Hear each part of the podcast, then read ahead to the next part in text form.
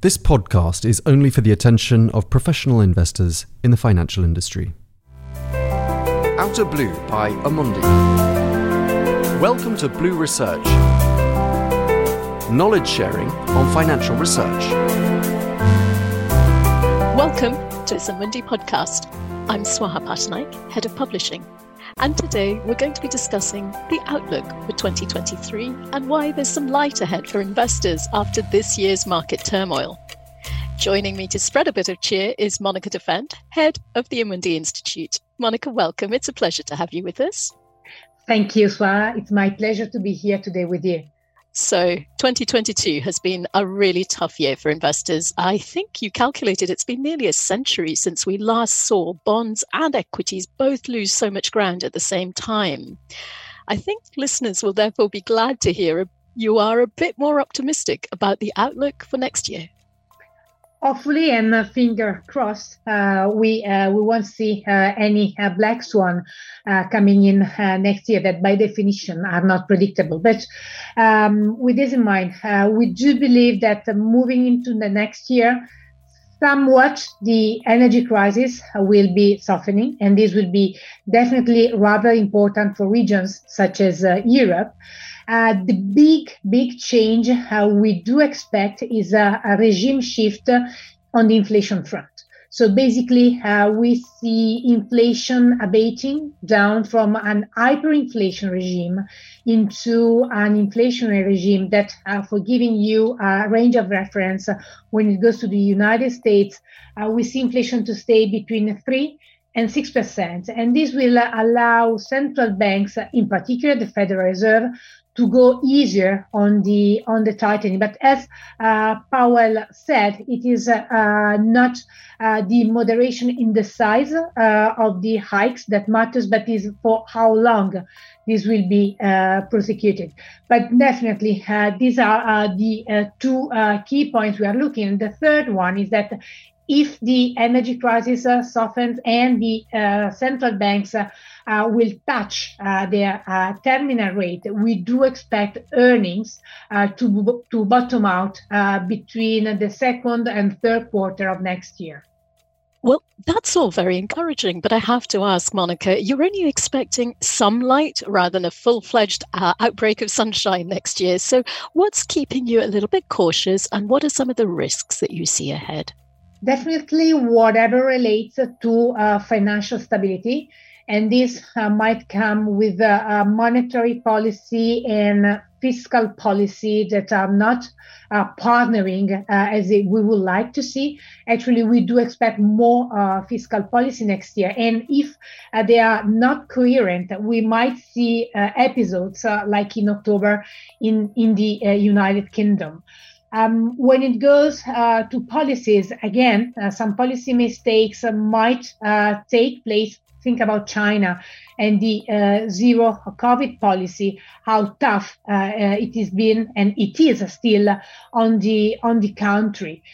Inflation staying higher than a central bank's target and around uh, current level uh, for an extended period uh, might um, really kick in a serious deflationary outcome with the Fed or the ECB to keep uh, tightening uh, for a prolonged uh, period.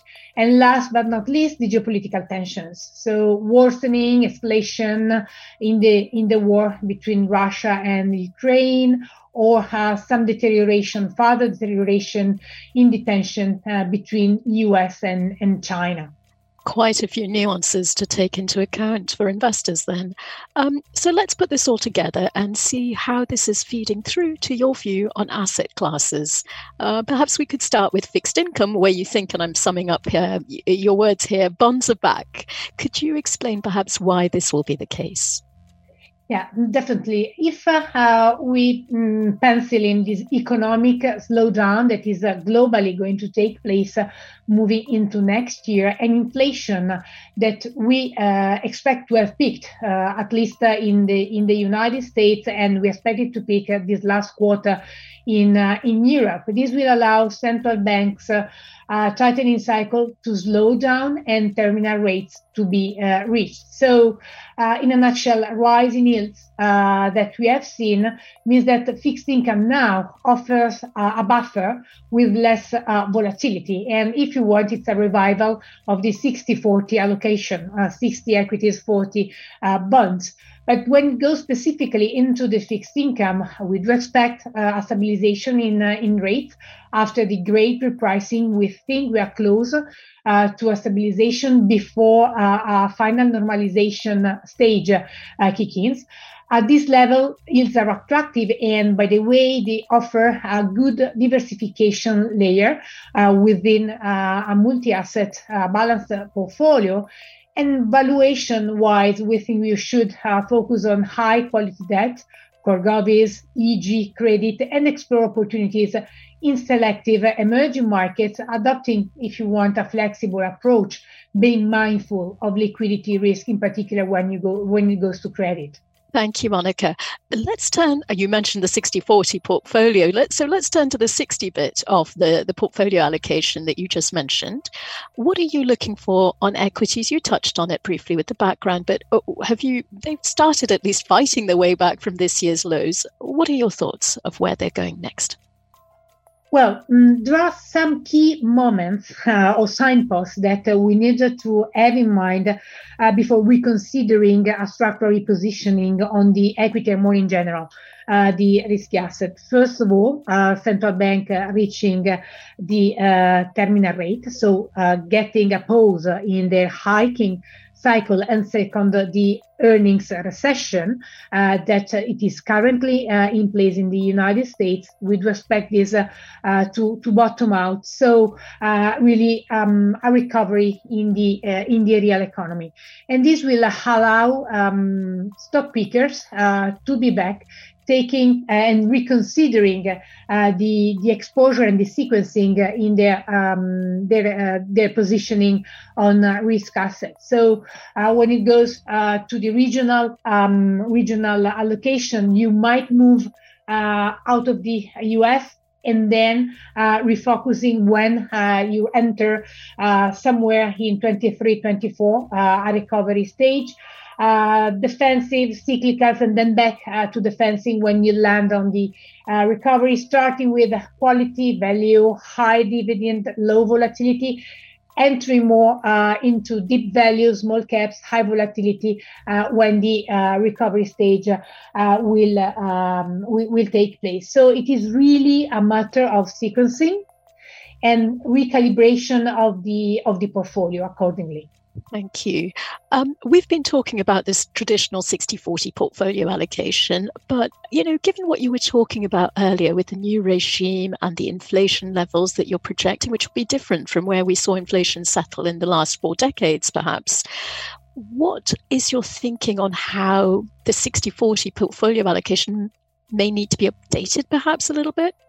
Definitely. Uh, when uh, we face uh, um, a shift in, in, a regime, this is something uh, quite uh, quite relevant that is going uh, to alter the, the correlations and um, as well as the dynamics in, in in the market. Last but not least, volatility. So, with all of these ingredients in mind, it would be really time to reload a balanced portfolio. So, start cautiously in 2023 uh, in what we call a correction phase, and then progressively increasing the risk moving into uh, the, the second half of next year which means basically uh, start uh, soft on the equity front, increasing it uh, later on in the in the second in the second uh, half of the year, and progressively adding risk through the exposure into into credit. I would also emphasize the importance of commodities.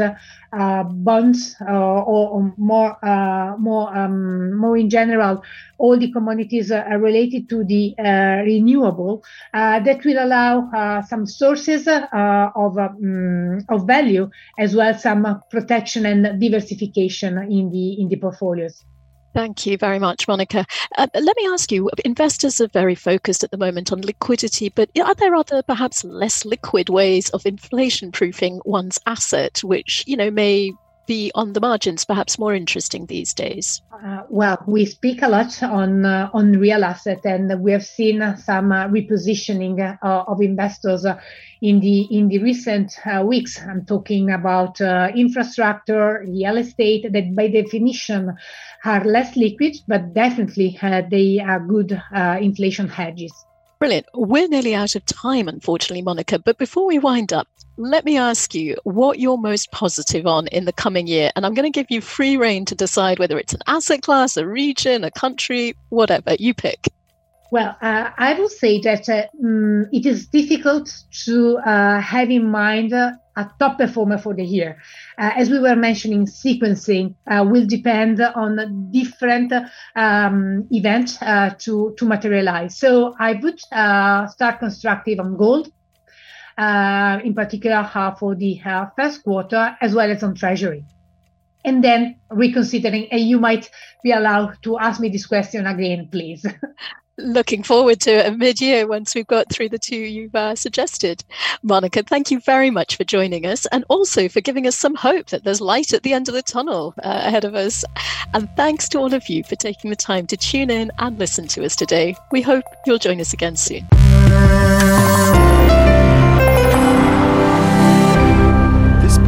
Is only for the attention of professional investors as defined in Directive 2004 39 EC dated 21st of April 2004 on markets in financial instruments called MIFID, investment services providers, and any other professional of the financial industry.